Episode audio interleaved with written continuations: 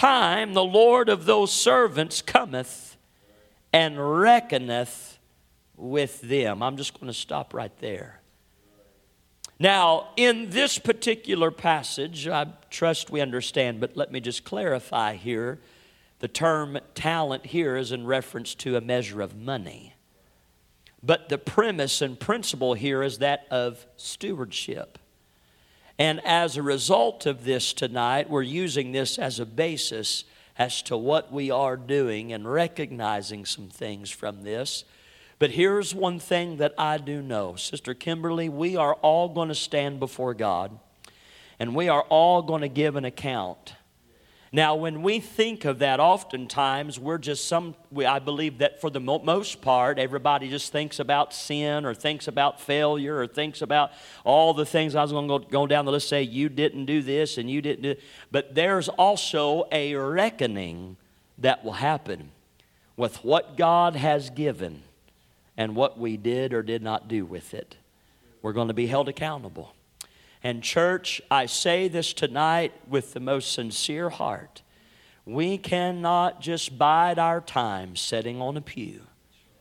And we just riding our pew to glory. We just waiting on the Lord. Come on here. But there are things that we are meant to do. And so we're going to be looking at some of these tonight. Would you help us to pray? Father, I thank you tonight for your faithfulness. And Lord, I do give you thanks and praise for your word. I pray you would anoint it. I ask, oh God, that you tonight would open our ears. Let our hearts be tender, receptive to the word of God. I pray, Lord, anoint my mind and lips to preach as you would desire. We want you, Lord, to receive all the glory. Hide me, I pray, behind the cross. I don't want Jacob to be seen, but Lord, you to be seen and heard tonight. Meet us in these altars. Challenge our hearts, Lord, I pray. And we do ask it in the mighty name of Jesus. Amen and amen. You can be seated tonight. Praise the Lord.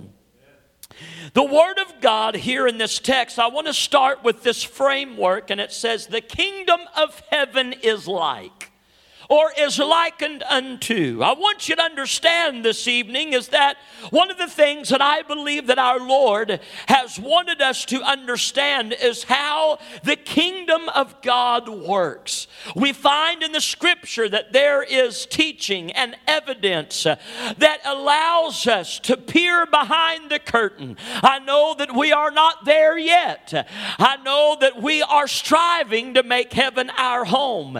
But understand is that there is a kingdom in heaven. There is a king on the throne of heaven. Amen. And there is purpose and will and power and agenda that he wants done, not only in heaven, but also in this earth. And he will utilize the vehicle of his church. And who is his church comprised of? It is comprised of you and I as individuals, and individuals that come together and make up families, and understand that God wants to use and work through us. Amen. That the kingdom of God, the agenda of heaven, amen, would be done in this earth. Some might argue and some might complain and say, well, that seems so contradictory, Pastor. How in the world can the kingdom of God be accomplished on this earth when there's so much chaos, when there's so much wickedness, when there's so much sin that seems to just permeate every corner and crack and crevice of everything that is in this world? Preacher, don't you know that the days are dark and the times are harsh? And hell is relentless, and the devil is deceiving, and there's all of these things that are going on. And my response, Brother Tobin, would be, yes, I'm keenly aware. Yes, we're here on the front line lines fighting all of hell every single day. And let me remind you of this. Because the day is dark, because hell rages, because the devil deceives, because sin permeates every household, corridor, corner of the world, understand tonight, that is why more so than ever before, we need the power and the kingdom and the glory of God at work in our lives, in our homes, in our churches, in our communities, and in our world. We don't sit by and look and say, well, what's the use? We don't sit by and say, well, I just don't know if there's any point. We, for too long, have found the church has turned in a resignation letter somewhere and said, we'll just take up a piece of property, we'll sit on our acreage, we'll enjoy our chicken dinners, and we'll enjoy this and that, and sit in our air-conditioned building, and that's just what we're going to do. But friends, I want to remind you that as I often say from the pulpit to the back pew, Christ did not come to die and offer his life for us and shed his blood so that we just tiptoe and gallop through the days of fields and say, isn't life grand? I'm on my way to heaven, ain't got to worry about anything else. I want to remind you tonight, friends, you've been washed in the blood, filled with the Spirit for the purpose, amen, that we're standing, Brother Jimmy, against the forces of hell. There's a real devil, there's a real hell, and there's real people going to it every day. And may God help us to raise a bloodstained banner that says, there is a kingdom, there is a power, there is a Savior who still saves today. Hallelujah. Oh, there's work. There are lives at stake. There is much that must be accomplished. I want to set the record straight tonight on a couple of things. Though we as a church, there are things corporately and collectively that we will do. And in our day and time, it seems that much emphasis is based around what the name of a church is doing. There are churches that their main and sole concern is that they are visible. And I believe, please hear Pastor correctly tonight, I believe a community should know who the church is, where they can come, where they can find help, spiritual guidance. I believe that with all of my heart. But let me say this, there are some who are strictly enamored. They want to see their name, their church's name, their preacher's name in a paper, on a local news station. Oh, and 1, 2, 3, 4, 5 times a year, a couple of special things. And everybody says, oh, wow, isn't that wonderful? Isn't that great? Isn't that church so nice? But can I tell you is that the church is more than the name of Victory Temple on the sign. The church is more than a news clip, a news reel, an Instagram feed, or something for the masses to look and say, well, there's somebody doing something. I want to say that too long we've thought the kingdom of God is just a church corporately doing some kind of outreach, and outreaches are good, Brother Roderick. They're needed and necessary. But the thing that's needed the most is God's people walking with purpose, utilizing the gift, the talent, and the call that is in their life, in the highways and in the hedges, in the workplace and in the school, in the areas where there's the dying and the destitute. But we have somehow dumbed it all down and said we can only work and do kingdom work when we are here corporately together. I'm here to tell you, the master of the house sent the servants out. He said, you go into every highway, you go into every hedge, you shake every bush, and you invite them into the supper. I want to tell you, when we leave here, you ain't got to go to Africa, China, or Indonesia. The greatest mission field sits outside of the doors of the church.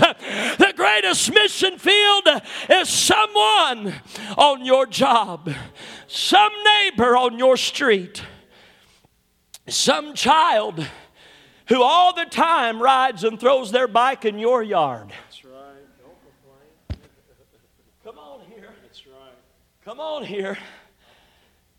We must understand is that all around us there is opportunity and availability for kingdom work.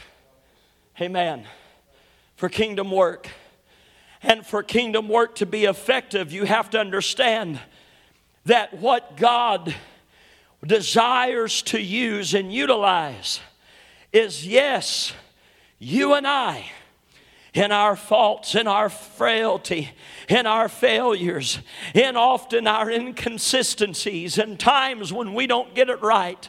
There are some that are sitting on these very pews tonight, and you think you're unqualified, unusable, and there's nothing you have to offer because you didn't start out in the church. You don't know every Bible verse. There's somebody here tonight, the devil's convinced you you've wasted too many years. You've failed too many times. But I want to let you know that there is a God who comes and He says, I have some things I want to give. I have some things I want to put in your possession.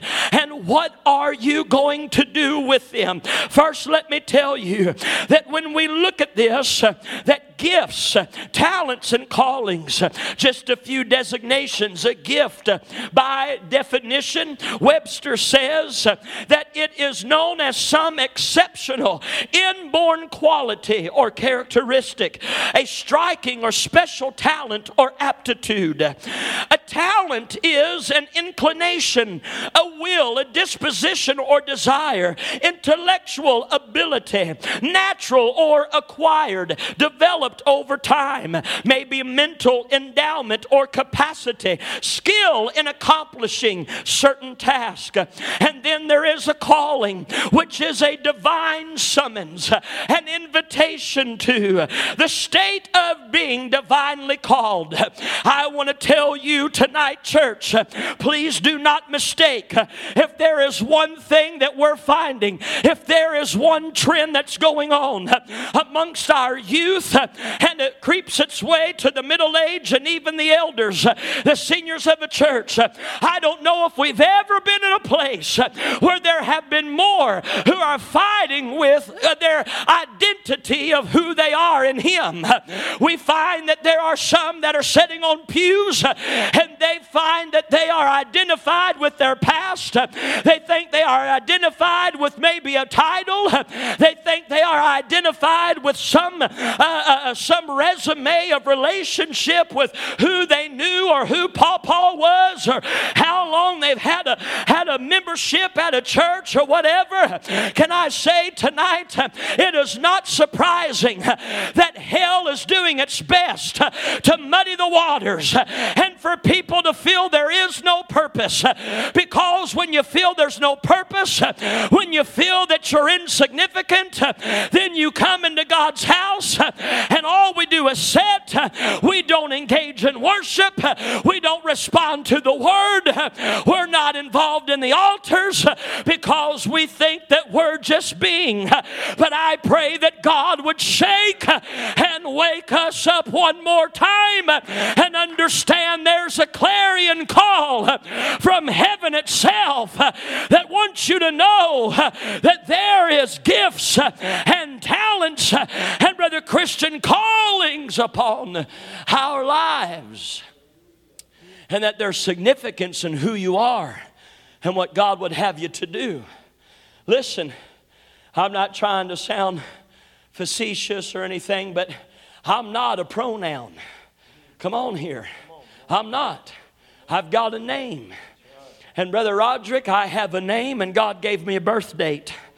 And not only did He give me a birth date, but should He tarry, and if I don't go by the rapture, He's given me an end date, Sister Gloria. Listen, my breath is in his hand. My days are numbered by him. David said, all of my members are recorded in his book. The word of God said, hear, O Israel, the fact that you are the apple of his eye. Jesus said that the heavenly Father knows how many hairs are on your head. And Sister Kelly, you've heard me say it, he knows how many I left in the hairbrush today. Come on here. Oh, listen to me. Why do you say these things? Why does the word of the Lord remind us of this? Why did the word of the Lord tell Jeremiah, while you were in the womb, I knew you. I ordained you to be a prophet. I've ordained you. Why? Because God is always, his agenda is always to let humanity know, I know who you are. I planted you here on purpose. I've got a call. I've got a purpose. You ain't a he, a she, a it, a them. You're Roderick Blewett. You're a child of the King. You've been washed in the blood. He loved you so much he came to die for you. He loved you so much he said, I'll clothe you better than the lilies of the field. I'll give you food to eat. You're my son. You're my daughter. It's time to stand with the recognition that God has called us out. Hallelujah. Oh, hear what I'm saying tonight. Because I believe in this day and time, and even right here in this house, there's some, you're struggling with who you are in him. Some that think maybe you're out of time.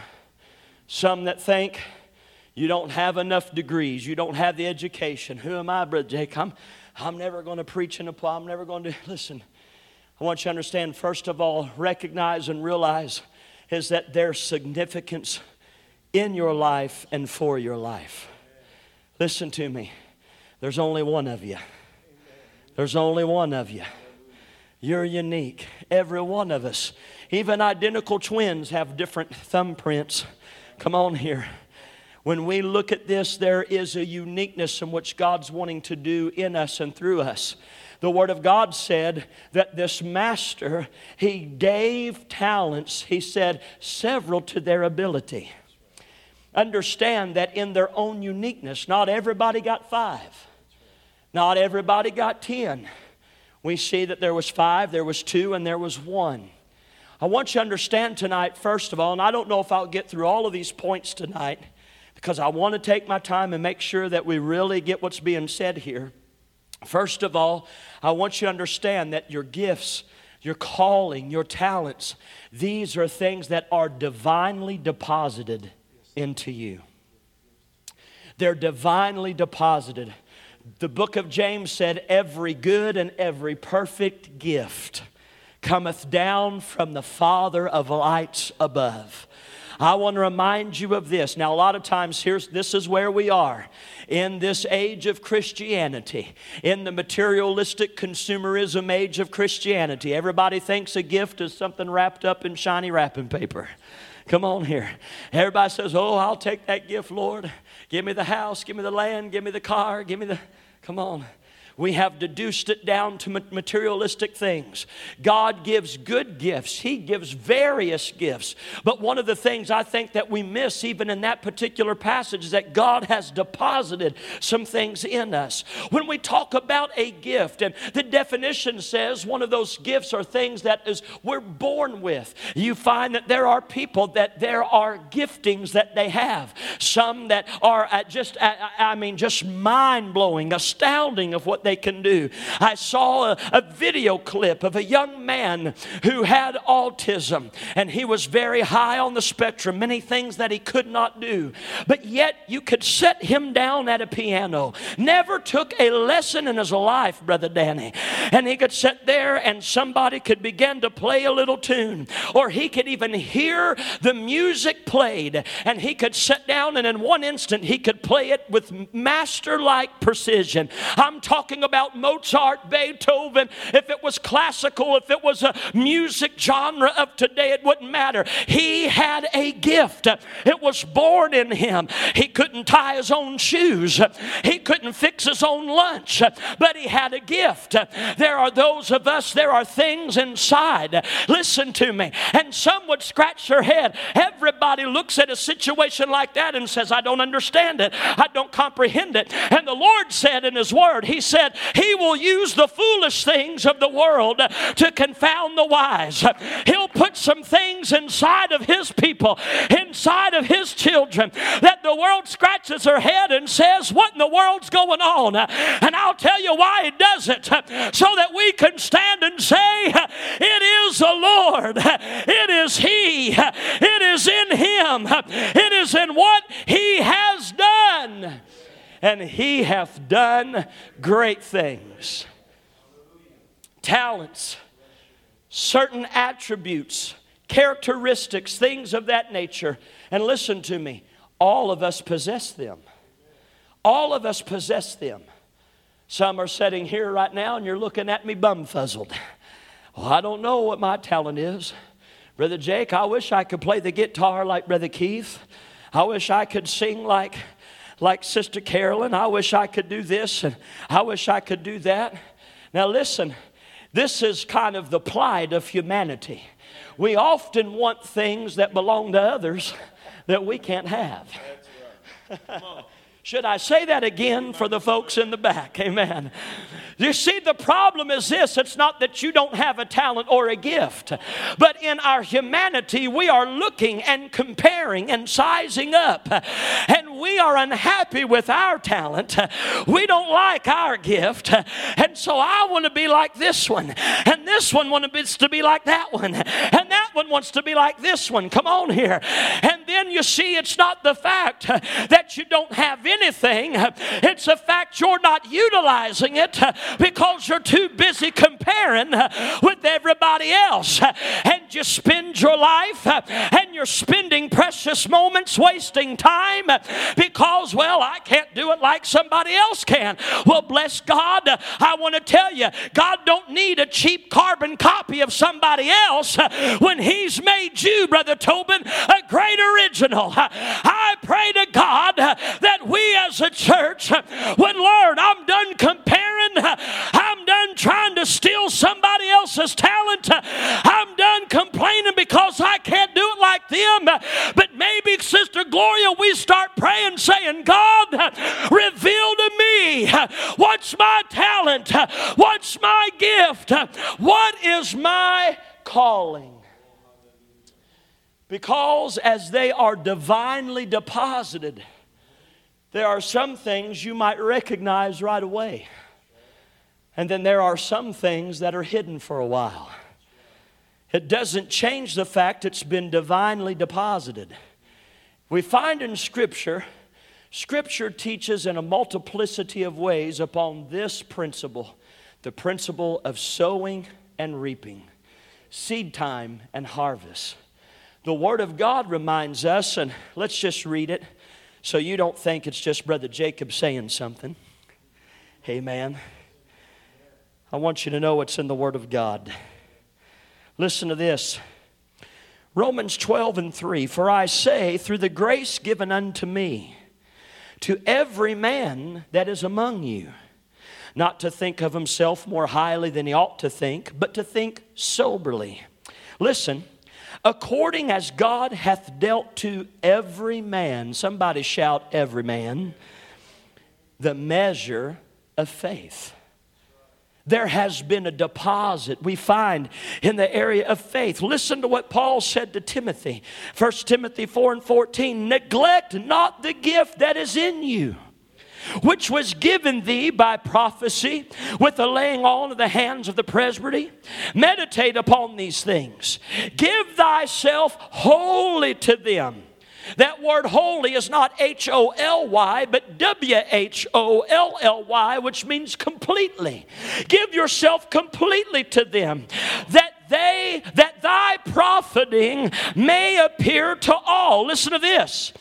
Take heed unto thyself and unto the doctrine, continue in them, for in doing this thou shalt both save thyself and them that hear thee. Now listen, there's much debate. You begin to get into the commentary on this particular passage. And there are some that will say, well, it was Timothy's gift of preaching. It was Timothy's gift of this. There's all kinds of ideas. And maybe it was the fact that he was able to communicate. We find that Paul spoke about the faith that was in his grandmother, and the faith that was in his mother, and the faith that Paul believed was operating in his life. But we come to find that Paul said, don't neglect the gift, Timothy. Do you know what was going on with Timothy? Timothy was there as a young minister, as a young pastor, in a church with in a generation and age much like it is today. How many of you know history just repeats itself? Come on here. There was immorality. There was debauchery. There was division. There was politics. There was all these things going on. And young Timothy was discouraged. Young Timothy thought, is it worth the use? Even Timothy, as a young man, he even began to question, in my youth, can God use me? That's why Paul told him, he said, don't let anybody despise your youth, but be an example to the believers in word, in faith, in charity, and in purity. Understand is that he was reminding Timothy often, there's a call on your life.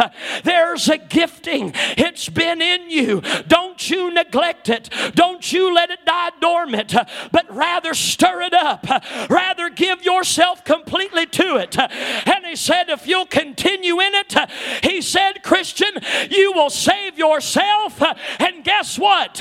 Everybody else you're in contact with, everybody else that'll hear you, you'll save them too. I want to let somebody know your call, your gift, your talent is not so we boast and look around and say, look at me, but know the kingdom agenda, the work of God is so that gift is used to impact many, that they might make heaven their home, that they might know Christ and Him crucified. Listen, God needs a John Pickens and a Marvin Rich and a Debbie Chambly in our perspective places of life with the gifts, the talents, and the callings that He has given so that you can utilize them, because God is the great architect of our lives and He knows exactly who He's going to pull into your pathway. He knows exactly who you think you're just bumping into him. But there's no coincidences with God. He knows, Ashley, who you're going to see in the hospital. He knows, Anna, who's going to show up for a slice of pepperoni pizza. Come on here. But they get more than a slice of pizza. They can be introduced to Christ. Come on, somebody.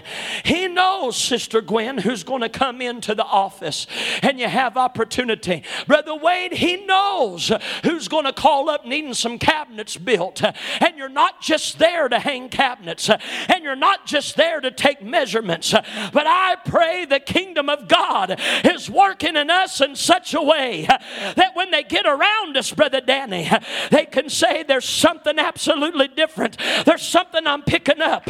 There's something I don't understand at all. And I don't know it all. But Gloria, I can tell there's a glow. You got something in life that I don't have. And then just like the song says, you can smile and say, let me tell you about my Jesus. Let me tell you, because God's put some things in you that He has not put in me. He's got some things in me He has not put in you. And that's not for comparison for you to feel less than or lower than someone else.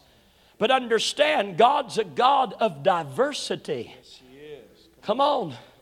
The Word of God says, John the Revelator said, I'll just give you a picture of diversity. He said, I looked and saw every tribe, every kindred, every tongue. Come on. As a kid, we used to sing it like this, red and yellow, black and white. They are all precious in His sight. Somebody said a while back, said, God's colorblind. And I corrected, I said, no, He's not. They looked at me all offended. I said, he's not colorblind. I said, if he is colorblind, he wouldn't have made a black man and a white man and a red man and a yellow man. Come on here. Heaven's going to have all of us. You better get past your prejudice. You better get over your thoughts of who you think is qualified or not. Because just as diverse as God's people are, there is a diversity of the gifts. Just as there's diversity of spiritual gifts in the church, it is still one Lord, one faith, one baptism, one Spirit. But there's a diversity. Hallelujah. Hallelujah. And a place for every one of them to be used. Every one of them be used. Preach on, Brother Jake. Okay, I'm feeling this.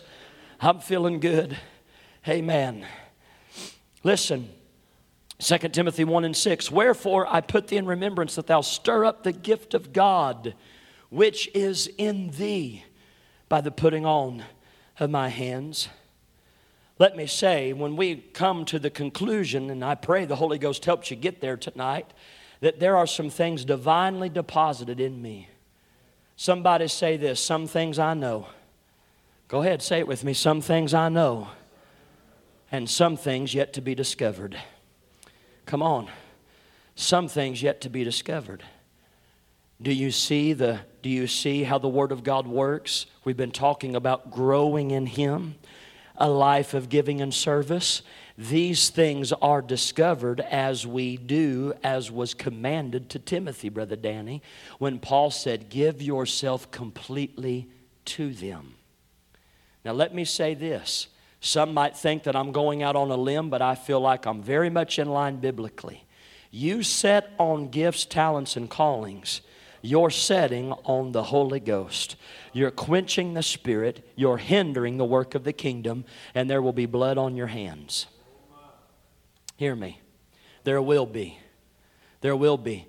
I have met people who are miserable because they were backsliders. And I've also met so-called saved people who are miserable because they were not living to the capacity of which God has called them. You never will meet a more miserable person than a person on run from the Lord and a person who's running from the gift, call, and talent that God has on their life. Understand that. Understand that.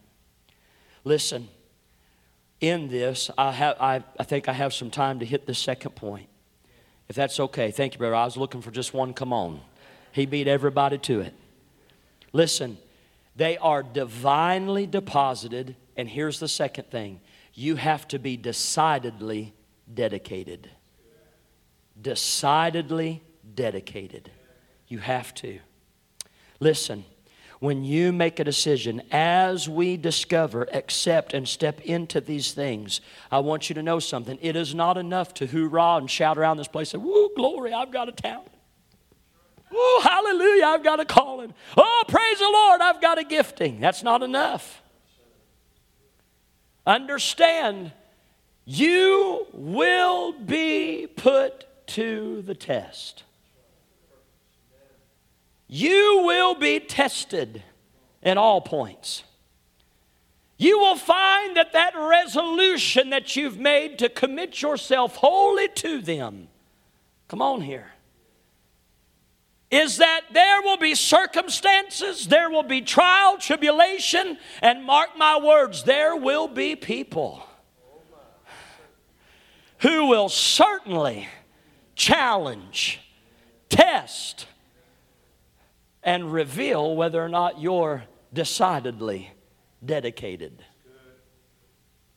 Because here's what you will find. There are circumstances that are seemingly far greater than what talents, gifts, and callings you possess. What am I? What is this amongst so many? Who am I amongst this giant? What am I facing this mountain?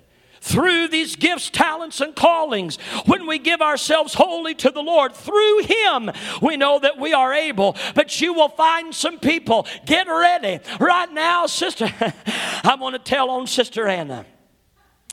Somebody say amen to that. Okay. Sister Hannah told us the other night, she said there was a lady showed up there in the restaurant, got right in her face. I mean, just hollering, cussing her out and all kind of good stuff. We won't go into all the details. We want to keep it sanctified. Amen. And Sister Hannah said, Brother Jacob. And Sister Gloria said, I was there, Brother Jacob. I can testify. I can witness. So Gloria was there to either bail her out of jail or help her one. But she said, Brother Jake, she said, I watched Anna. Christian, as that lady just a cussing and griping and carrying on, said Anna was just shaking all over. Am I telling the truth, Sister Anna? She said, Pastor, I was just shaking all over. And she said, Brother Jake, only thing I knew to do, she said, I turned my head and looked to the ceiling. Yeah. And she said, I told that lady, said, ma'am, I just found Jesus a few weeks ago. I'm going to ask you just to kindly step on the way. Brother Pickens, she said, the old Anna would have laid hands on her and it would have been spiritual. Come on here. Come on, somebody. Oh, Anna, you can pray and cry and weep here. You can lift your hands and worship.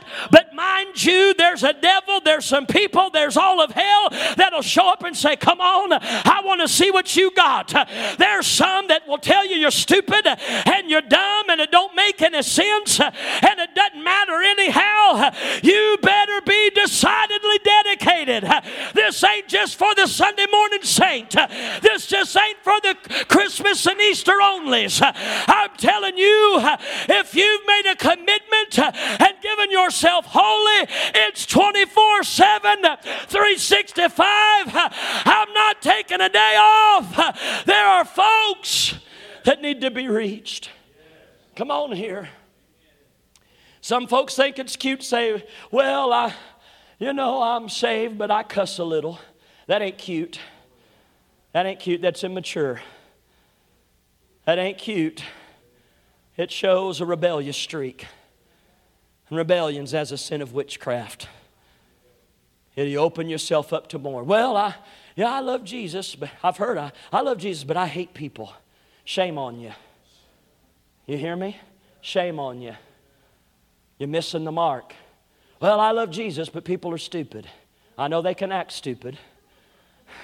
Some looking at me right now, Pastor. There's truth in that. There's truth. Don't. What was? But here's what I'm trying to say. Here's what I'm trying to say.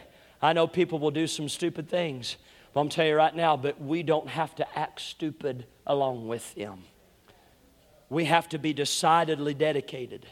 There's going to be folks that do not agree with you. There's going to be people, situations that will test you. Please listen to me. We have to understand there will be the test of commitment to these purposes of God. Far too many have thought they were operating in a capacity of a holy calling, only to be swayed when difficulty showed up. Come on here. There's some folks, they change ministries like socks.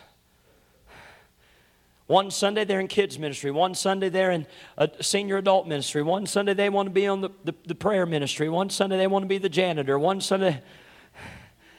And you want to know why? It's not because they want to serve in all those capacities. It's because when they faced problem with one, I'm just going to change. Come on here. I'm just going to quit. I'll quit that one. I'll go. Can I just tell you this? If that is your propensity, you will never be used. You will never be used. Because there has to be consistency. Is this preaching okay? Is this all right? Okay. Here we go. I've got about 7 minutes left. Listen, others who are looking only for title, position, popularity. I've met many of preachers thought their only thing they had to do was preach. How wrong they are. I've met some who are deacons, Sunday school teachers. I've met others that had other titles or positions or were known by other things. Hear me. You know what Jesus said? He said, the one who's going to be the master, said, let him be the servant. And the one who's going to be the greatest, let him be the least. In other words, it doesn't matter what title. It doesn't matter whether that's in the church, on your job, your seniority. It doesn't matter any of those things. What it comes down to is if that's what you are chasing, you are not walking in that divine call, that divine. You are chasing titles. You're after recognition. You're after a platform, a microphone, a whatever. You're willing. It will reveal you're willing to step on whoever to get to another rung. That is not godly. It is not biblical. We have to understand that these commitments, it has to go beyond our superficial desires for recognition. As a matter of fact, Jesus had even said, speaking of the Pharisees, the Sadducees, the hypocrites, he said when they pray, he said they stand on street corners and they wear their beautiful long flowing robes and they say all of their long sentences and they quote all of their words and they can do all of those things. And he said they've got their reward. What did that mean? Sister Amy, it meant they wanted to be seen of by men. Jesus said they were seen. He said, but you, when you pray, go into your prayer closet. He said, pray to your Father in secret. And the Father that hears and sees you in secret shall reward you openly. He said, so what is seen is what God has done, not what you and I have accomplished. Listen, you must be decidedly dedicated because there's going to be much, much that will come against you. Listen to this. Brother Danny, Sister Carolyn, if you'll come. In 2 Corinthians, the 11th chapter, this is what Paul said. Of the Jews, 5 times received I 40 stripes, save one. 3 times I was beaten with rods. Once I was stoned. 3 times I suffered shipwreck. A night and a day I have been in the deep. In journeyings often, in perils of water, in perils of robbers, in perils of my own countrymen. In perils by the heathen, in perils in the city, perils in the wilderness, perils in the sea, perils among false brethren. In weariness and painfulness, in watchings often, in hunger and thirst, in fastings often, in cold and nakedness.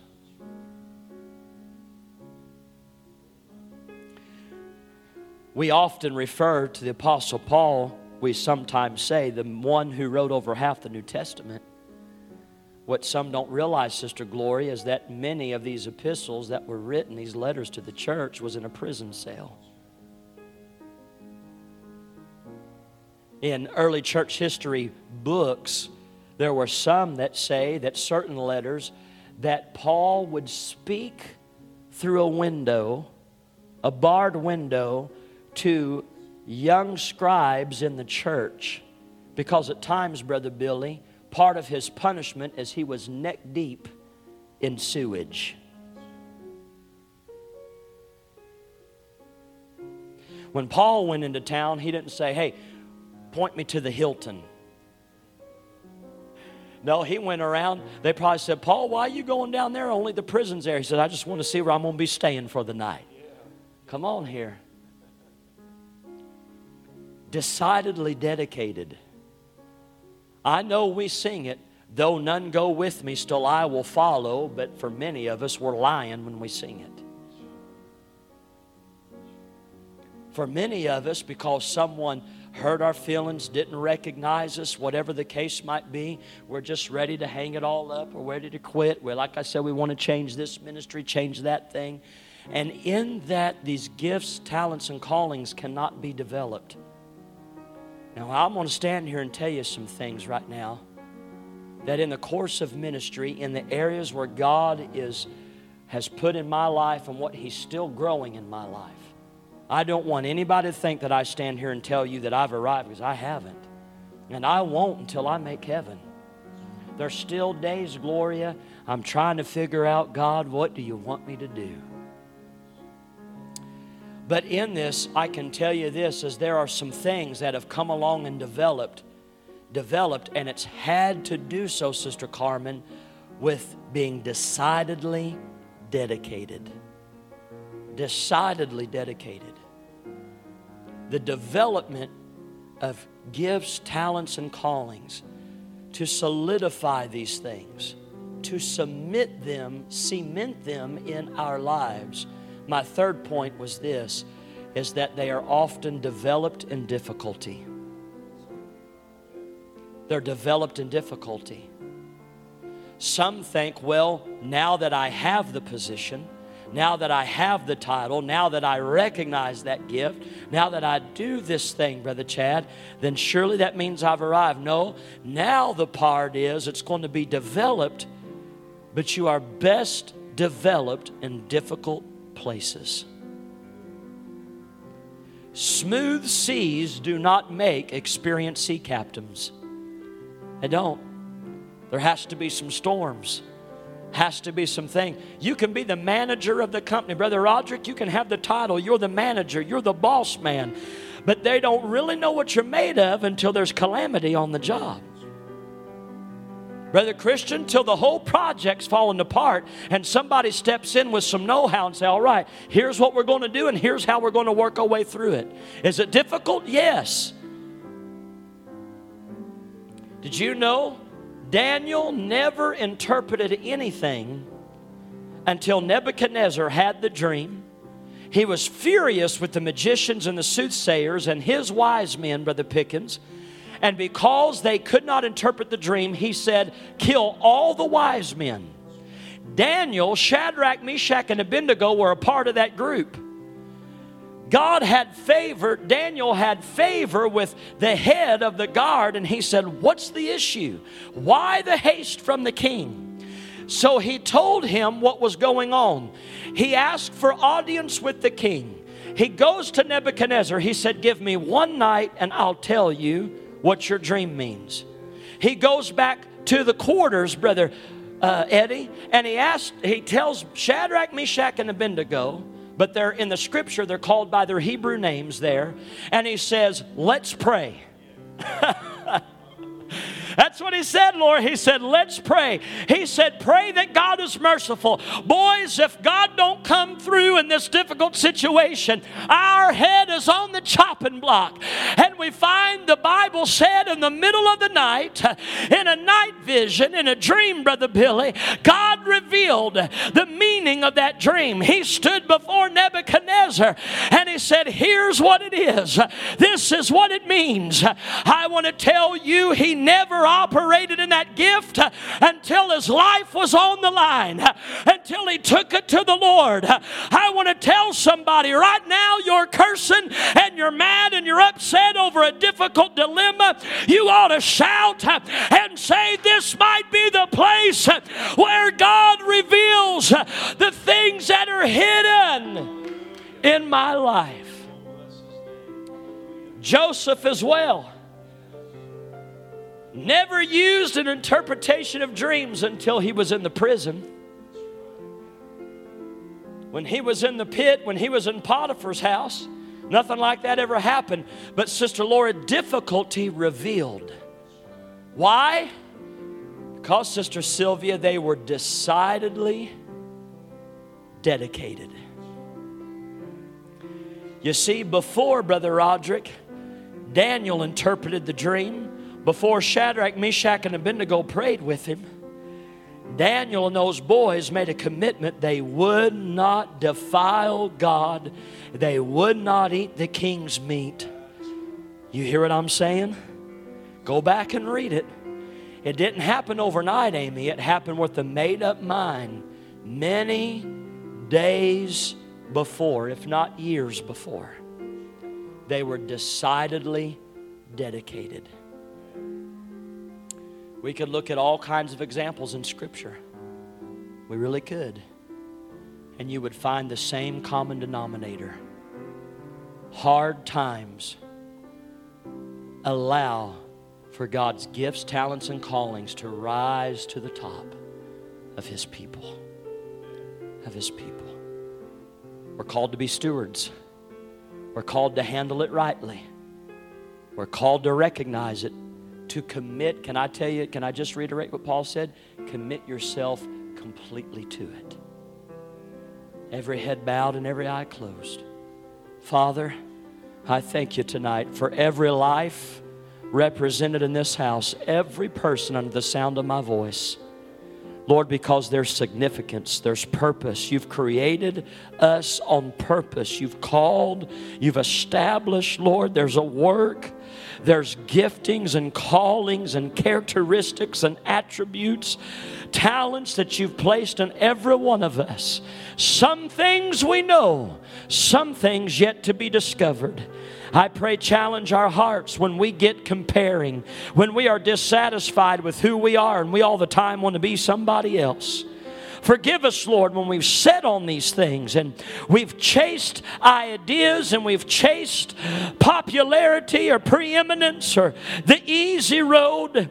We've tried to rise to the top when promotion only comes from you. Father, forgive us when we've gotten it backwards. And I pray you would challenge our hearts tonight, because I believe there's kingdom work that needs to be done.